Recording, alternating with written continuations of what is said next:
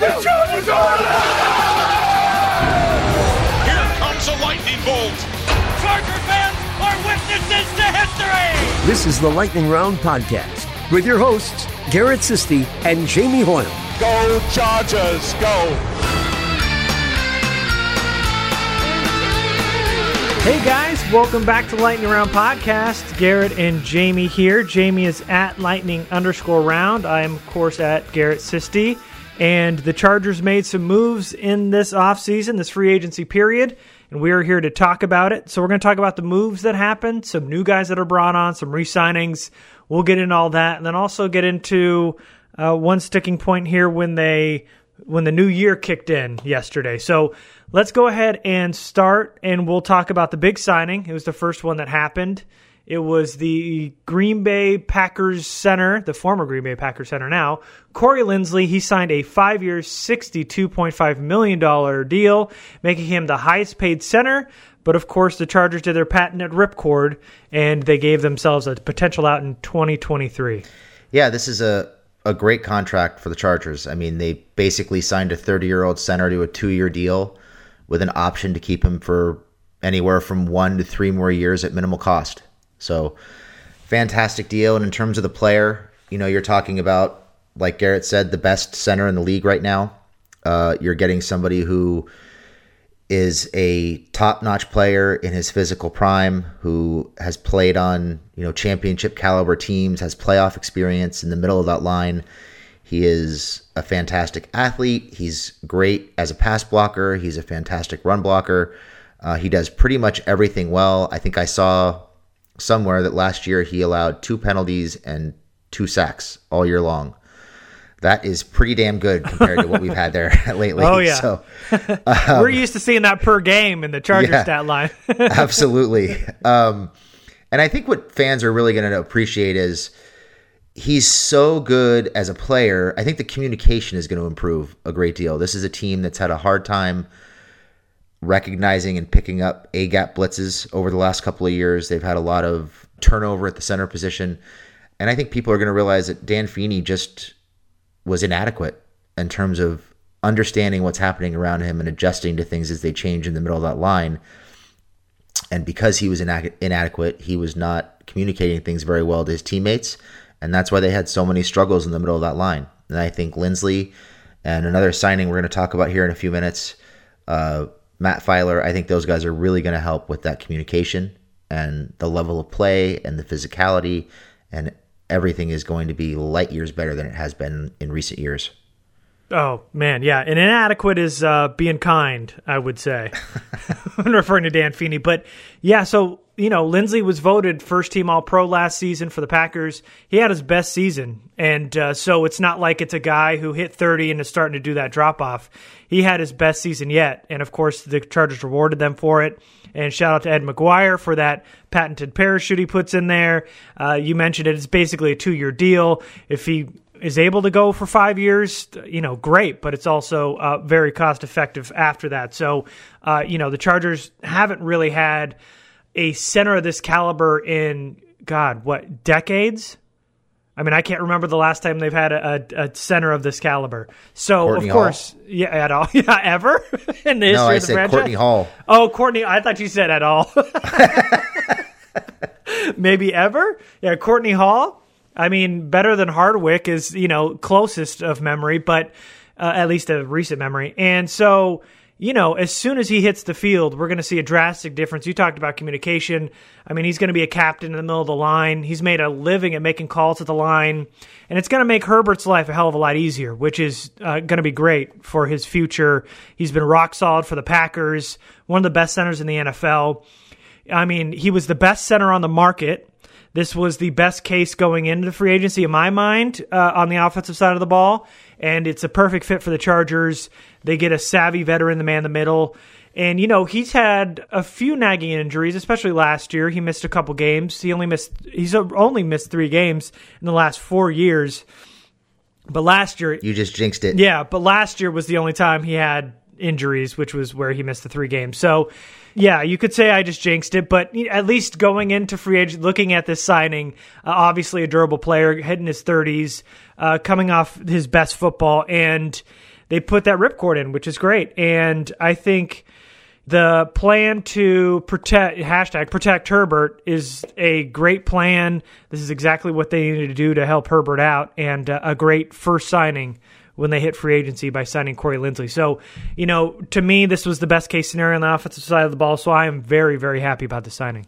Yeah, it's absolutely the best possible outcome uh, to get somebody who's been playing for the Packers and playing at a high level for so long to be able to come over here. And you talked about uh, Brian Bulaga, you know, um, vouching for him and vouching for the team basically to get it done.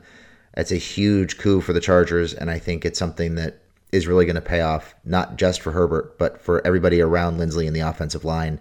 It's just going to make everybody's job easier. Yeah.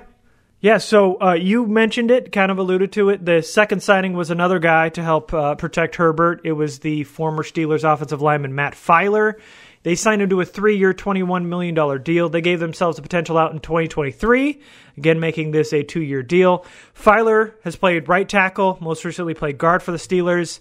He isn't a guy name wise that's as exciting as Linsley, but this is one of those guys that I love watching when uh, when I went watch went back and watched him, where he's so boring because he just gets his job done. You know, it's not a flashy guy who's going to grind people into the dirt or get an offensive line pumped up or or be a cheerleader. He's just a guy that gets his job done. He's very consistent.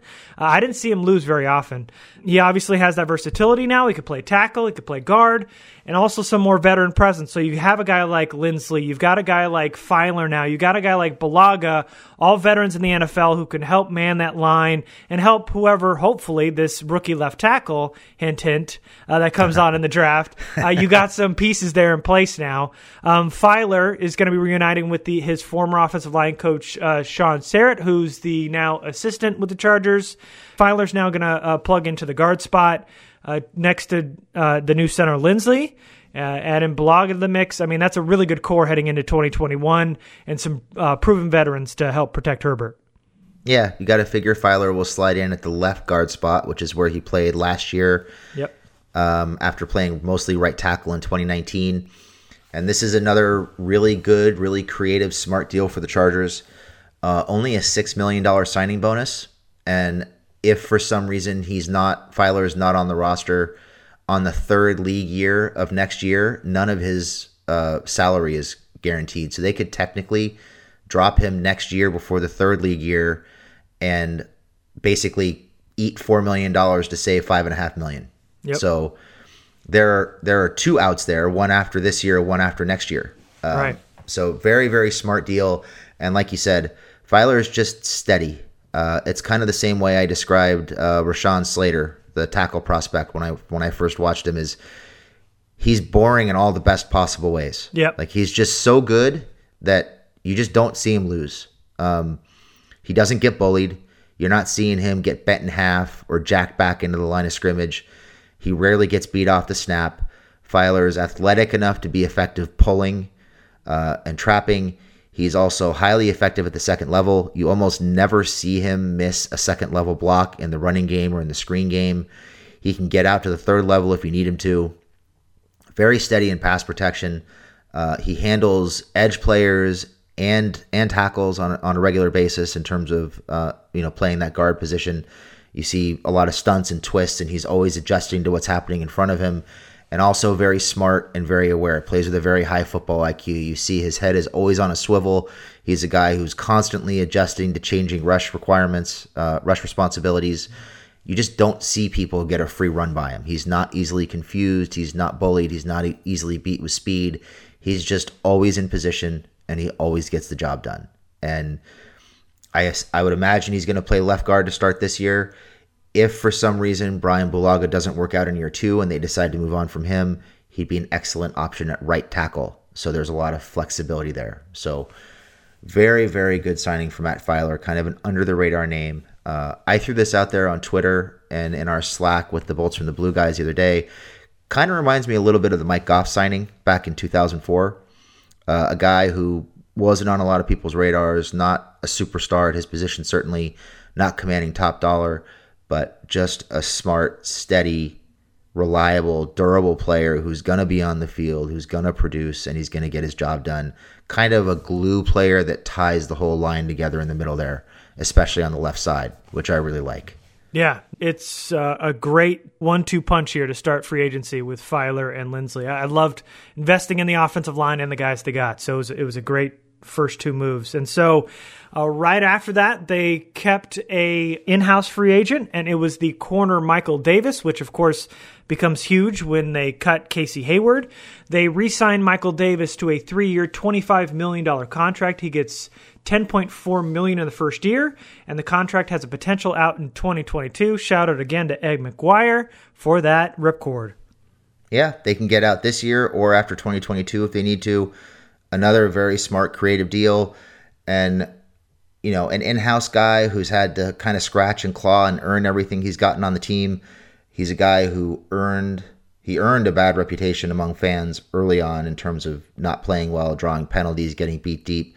He's been much better the last two years. And I think if you really watch what he did in 2020, you're talking about a guy who can play man, he can play zone, he matches up with big tight ends, he matches up with big receivers. Uh, there was a stretch there last year uh, in the during the 2020 season in the middle of the year where he, in I think three or four weeks in a row, he shut down Darren Waller, shadowed him pretty much the whole game, man to man, played tight coverage, really handled Stefon Diggs really well and had a couple other high level matchups where he played extremely well. He still gets ripped for not being a good player. Some people feel he's not worth the, the money, but you know, this year with a $6.4 million cap hit, they really got him at a bargain. And even if they're paying him the 9.4 the next two years, I think it's still a bargain. I think he's a guy who is ascending. It seems like they've got a bigger role carved out for him. I think you're going to see him play a lot more man to man, kind of play that star position you know, uh, shadow the other team's best player, kind of help hide coverages and be all over the field. And in my opinion, he was the team's best coverage man and arguably their best tackler for most of 2020. So a well deserved, well deserved and hard earned contract for Michael Davis, a guy who was one of our first player interviews here on the show, and very nice guy, very forthcoming with us on the interview. Always good to see good people make good. Yeah, and I think what you touched on last is most important. for another podcast, Michael Davis. so, yeah, I mean, yeah, I mean, he he had his best year, no doubt, in 2020, and he deserved the new deal. He to me looked like, I mean, you talk, he, he was the best coverage man, bar none, and then also best tackler and probably the best defender on the field, not named Joey Bosa for yep. all of 2020. He finished with a career high in 62 tackles, three interceptions. One was a pick six that he took to the house, and 14 pass deflections. Was much better with his ball skills in 2020. He comes in uh, that a player obviously Staley has ready to mold in his defense. He fits the script. I mean, he's quick, he's long, athletic you know, a guy that uh, they can they kind of left on an island at times in 2020, and uh, they let his his man skills shine last year. So, you know, we saw Staley last year, and um, you you were kind of talking to me about on Twitter how you know they had Ramsey shadowing that wide receiver one, the opposing wide receiver one, uh, left him on an island so that safeties could attack the line of scrimmage. That was kind of Staley's mo with those DBs in with the Rams, and now you've got a guy who Staley can let Davis loose. And also, you know, when you start mixing Derwin James in the mix, who can also play that star position, I mean, you've got guys that are now kind of interchangeable, that kind of fit that plan and that defense and kind of part of Staley's vision. So it fits the defense perfectly. And uh, I'm, I'm very glad with this signing. I mean, if it doesn't work out, they've obviously can cut him, they can get rid of him uh, with minimal damage. And Michael Davis earned this contract. He deserves it. And I know a lot of people were going back and forth because I think because of his, like you were talking about earlier in his playing days, people weren't impressed with him. He was getting beat deep, and you know I think the ball skills were really lacking early on. They but were. with what he did in 2020, he absolutely deserved this deal. Three year, $25 million deal for a guy like Michael Davis, which a lot of teams were very interested in him. I think uh, fits perfectly. And of course, they uh, built those, you know, those outs in that contract too. So uh, I'm happy for Michael Davis. Uh, he deserves his contract. Fits Staley's defense going forward, which is great. And um, I'm a fan of the signing. Yeah, I'm a big fan of it too. I think, you know, you've got a long, athletic, fast corner who's kind of like you mentioned interchangeable, almost positionless, scheme versatile to work in there with Derwin. Hopefully they find another corner and we're not talking about Tevaughn Campbell being corner number two. exactly. Yeah.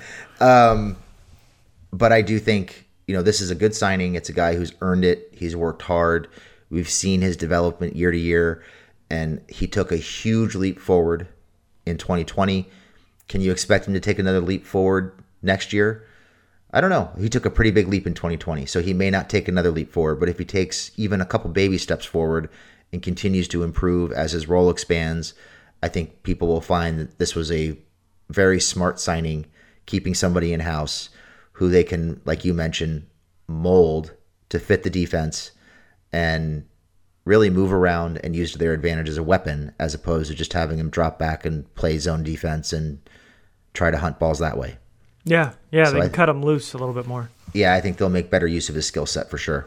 Okay, so this last one isn't as exciting and probably something in true to Lightning Round podcast fashion, true to our form. Uh, probably won't spend more than 60 seconds on this, but the Chargers re signed Michael Badgley to a one year deal, a guy that struggled last year. They also signed kicker Tristan Vizcaino. Is that his last name? Uh, does, it doesn't so. matter. Uh? Whatever it is, I don't care. Earlier in the offseason, so so uh, lucky us, we get to relive this nightmare of a kicker competition. I have no feelings on this whatsoever. We'll see who wins and whatever. Yeah, it's not as big a deal as some people are making out to be on Twitter. I think you're just talking about giving Badgley one more year to see if he can figure it out, win in camp, and have a good season. No big commitment, no big loss if it doesn't work out. If he loses out, fine. Hopefully, you've got an improvement. Moving on. Yeah, thank you. Okay, so I think we did it under 60 seconds. Thank you. Uh, so, all right. So, uh, one other move, and that didn't really go under the radar, but uh, something that happened uh, yesterday, and that was the Chargers made Mike Williams' fifth year option fully guaranteed to the tune of $15.6 million. Uh, can we say irresponsible?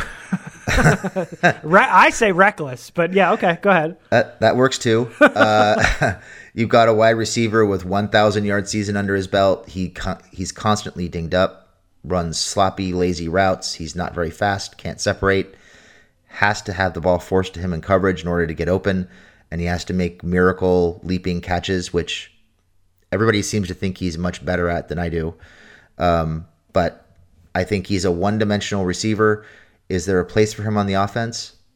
Probably if they use him more. Does that place warrant $15.6 million? No, it does not. Uh, in my opinion, they should have tried to extend him to a, a new deal to get that cap number down. If not, that if that didn't work out, that option should have been rescinded. There's no way you can go into this season paying him $15.6 million. I know Chargers fans love him. Everybody thinks he's a beast, a monster, whatever. He's not. He's a one dimensional wide receiver. He always has been. He really hasn't improved as a route runner since he came out of the draft. Uh, he lacks explosiveness. He's just a jump ball guy. And he's a jump ball guy who they don't really need anymore because they actually have a quarterback who can get the ball down the field without having to float flutter balls down there. Yep. So it's kind of an outdated position in this particular offense with the quarterback they have. And we saw that because he was not really used all that much this year outside of a couple games where he had some big fourth quarter catches. He really was a non factor for most of the year. So, and I get the argument. You know, if he's not there, teams will double Keenan, Keenan Allen. I'll just say this wide receiver is arguably the easiest position to find in the NFL. You can find it in the early rounds. You can find it in the middle rounds of the draft. You can find it in the late rounds. The Chargers have had a lot of success finding that position in UDFA.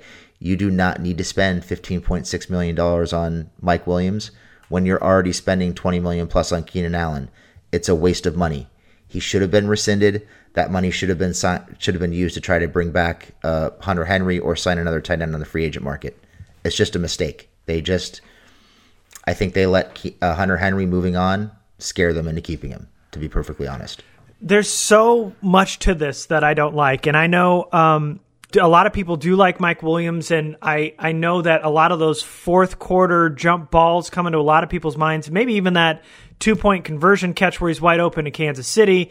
I mean, there's a lot of highlight reel catches, but when you look at his career as a whole, he in no way, shape, or form should be earning fifteen million dollars per year for this year. It makes no sense. Forget it that it's one year. He just hasn't proved to be that player. And they should have, like you mentioned, they should have negotiated an extension. If they did not get that extension, they should have let him go.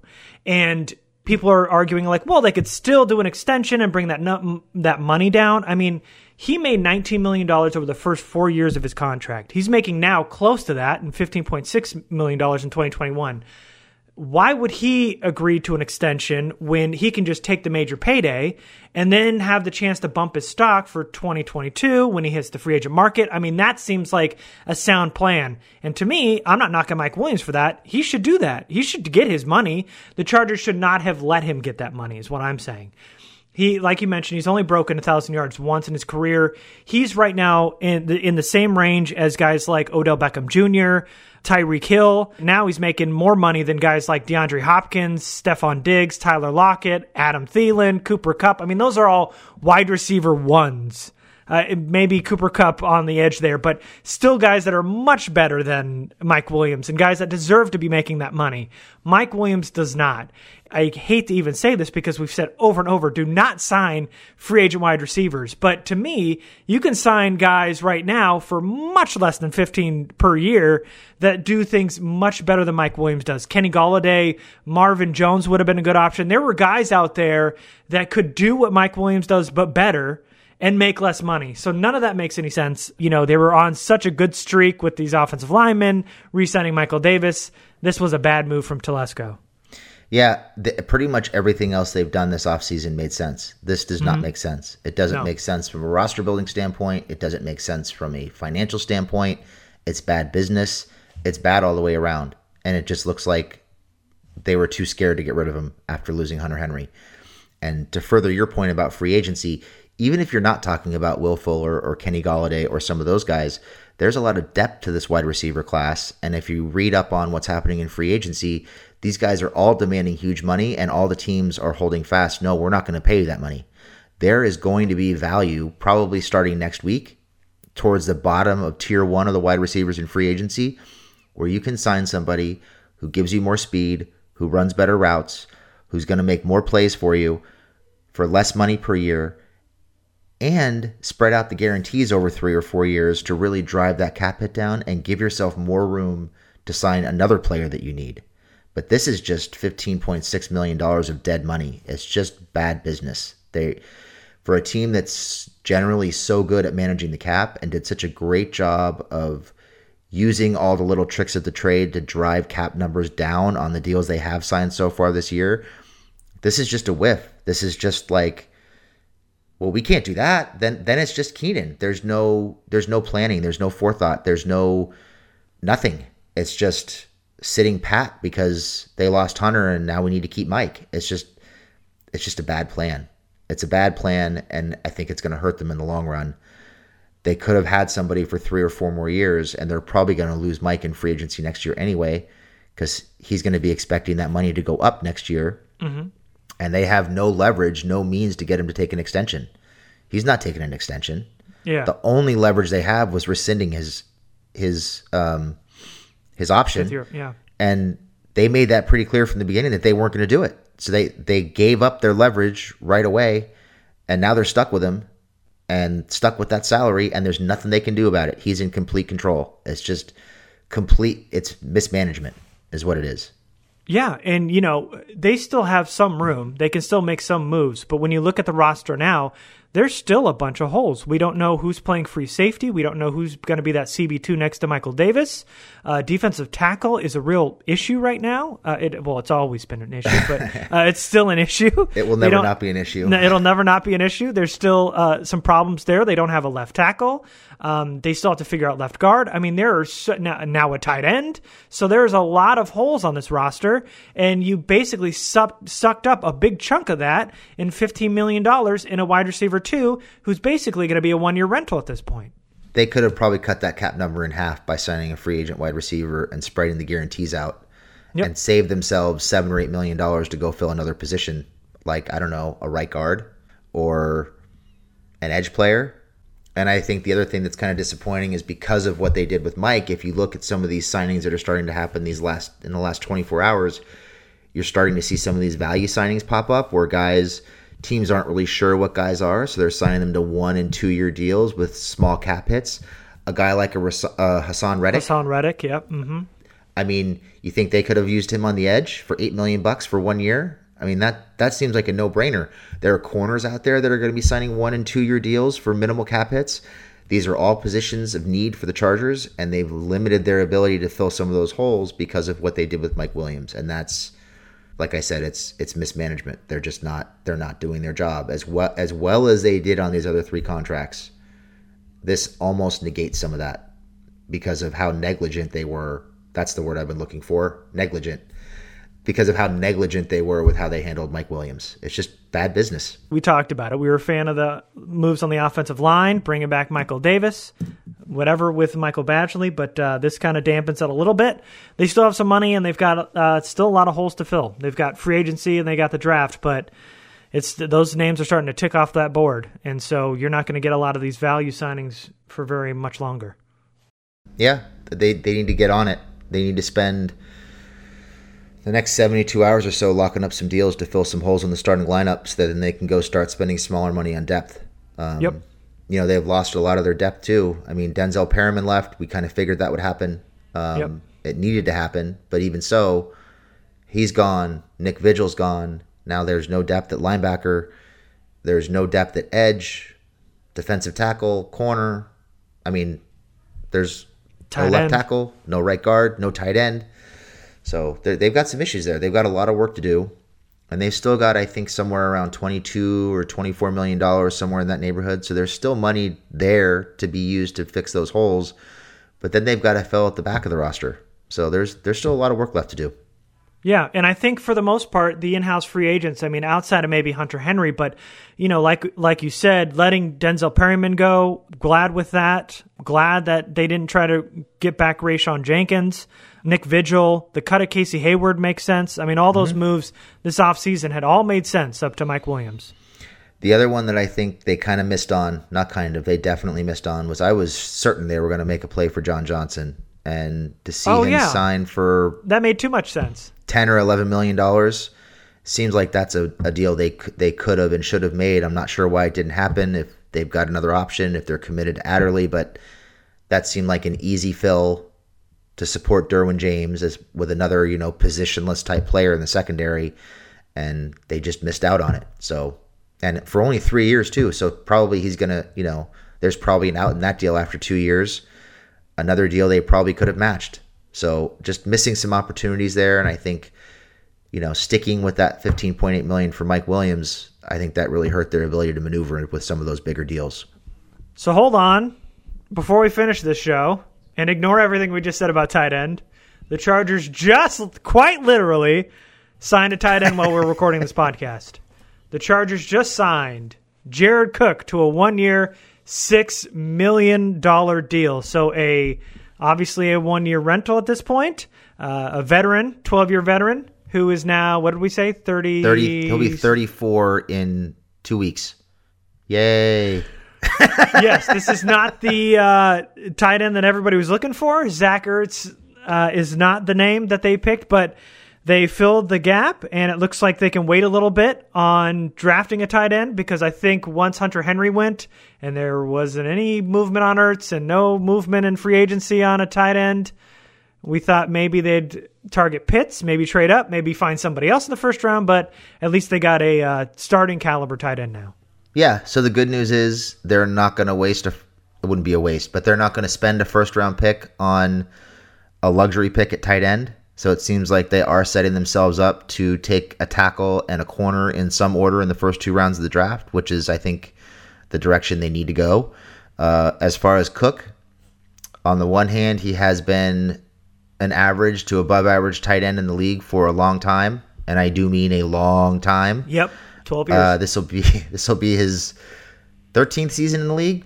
Ironic, I know. I'm 43 and I'm calling a 34 year old old, but such is life in the NFL. Um, uh, you know, there. I mean, there are two couple different ways to look at this. You could look at this as you know maybe buying time um, to not have to use a, a first or second round pick on a tight end in the draft. Maybe hoping that Parham or Stephen Anderson, who we know they're still hoping to re-sign, uh, can take a larger role in the offense and be ready in 2022 for such a role. He fills a similar role to Hunter Henry does Cook. He's a kind of a short and intermediate chain mover. Uh, also, highly effective in the red zone, which Henry has not been lately. So maybe you get a little a little bump in the red zone, and on third down, um, you know his numbers have been up and down throughout his career. Not a huge commitment, probably not a whole lot of guaranteed money at six million dollars for one year, so there's not a big commitment there. But it does fill a hole with somebody they can rely on to be remotely productive or relatively productive, I should say, and hopefully on some level replace, if not improve upon Hunter Henry's production in the offense. So, not exciting, but like I said, he should be somewhat productive and maybe help them quite a bit in the red zone, which is an area where I think we all were kind of disappointed with Hunter Henry's production in the last couple years. Yeah, don't hate the mood, move, obviously. Uh, they fill a big hole left by Hunter Henry leaving to sign with the Patriots. Another connection, Joe Lombardi, of course, Chargers' new offensive coordinator. And Jared Cook, uh, because Jared Cook was a big name among Charger fans. Um, I remember just kind of looking into him and watching him. He he did not look very good last year, but don't look at the stats from last year. That was Taysom Hill for most of the year. So even if you look at the down year from last year, that obviously the quarterback play had something to do with it. But Jared Cook did have his highest touchdown numbers when looking into him with the Saints the last two years. So at least he's been productive in the red zone, and then you can look at him as a as a good red zone option, and you know does a lot of the things that uh, Hunter Henry does in terms of you know how productive he was. I know that Hunter Henry was younger, and there's that whatever you want to call potential, but Hunter Henry was also banged up, and uh, you got a guy who can obviously help you move the sticks, help you in the red zone, uh, obviously collect some touchdowns. Not a great blocker, just a whatever blocker a fine move, and uh, I'm I'm I'm fine with it. Yeah, I think it'll help, um, and obviously it removes one more glaring need on the roster. So yep. it kind of starts to give you a a path to, or a, a, preview of what they're looking to do in the draft, how they're prioritizing certain holes in the draft, and what they're looking to fill early. Barring any more big free agent signings or even any more value free agent signings, it seems pretty likely we're probably going to get either a corner or a tackle in the first round, and whichever one they don't take in the first round, they will probably take in the second round. So you like that thinking. Those are probably two of the most important holes on the roster right now. Using those value picks at those positions is something they have not done really at all in Tom Telesco's time here, outside of Jason Verrett um, and DJ Fluker. So a little shift in philosophy, reprioritizing holes that they've had for a while, and finally making them you know, a big priority is a good thing. And uh, Cook, you know, outside of last year where Brees was hurt, and even when he was playing, he was physically limited. Uh, you know, last three years he's had at least 688 yards receiving, and he's had seven or six six or more touchdowns each of the last three years, even with Brees on the decline. So, solid red zone weapon, which is something they need, and uh, should help out. Not not sexy, not exciting, not a long term fix certainly, but buys him some time, maybe allows him to look at a tight end in the third round or something and focus on other needs in the first couple rounds of the draft. And I know that's probably Telesco that just texted you, so uh, get on that and see what the next move is uh, when you can. But um, just and there's some more information coming in, and uh, I just saw more details on the contract. So it's 4.5 million dollars guaranteed. He can earn up to six million dollars max. So I mean, can't can't hate on that.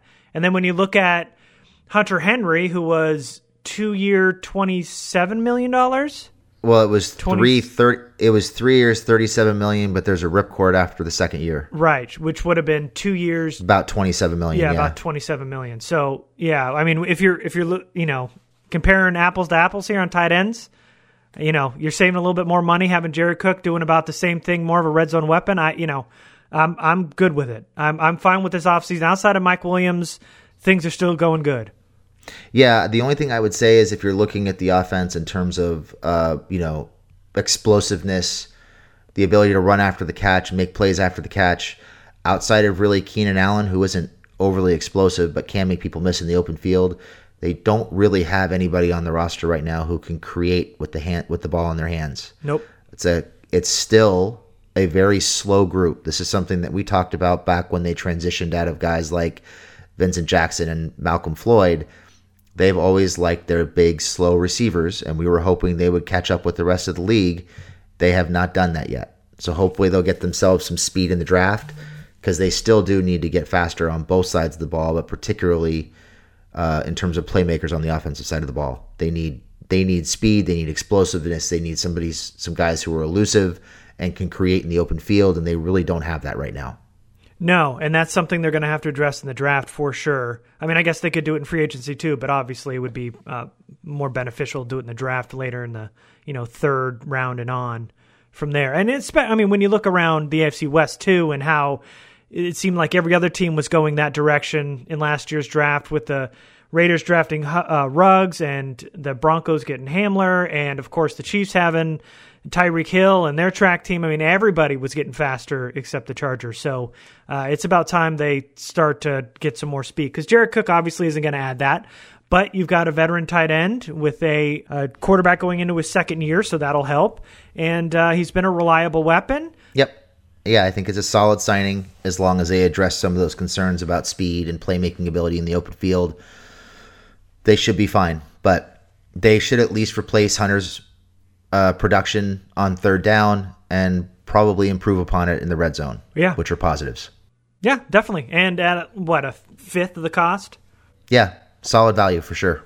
Right. So basically, what it does is we know that they don't have to address tight end early in the draft, like maybe some had thought once Hunter Henry left. So at least you put a band aid on for 2021. Jared Cook gives them a reliable weapon. He's a veteran for the, you know, young quarterback going into his second year. This is a great value in that Jared Cook is going to definitely outperform that $6 million for that one year. And when you see what Hunter Henry got, you got it at a bargain. And it's now a reliable red zone weapon, which we didn't get from Hunter Henry with the Chargers. So, all around, this is a solid move. Not sexy, but something that should help the offense. Yeah. Okay. Well, that oh look at that! I see what the text was. The Chargers re-signed Ty Long. That's what that text was. Look at that. Jamie Jamie's sources came through.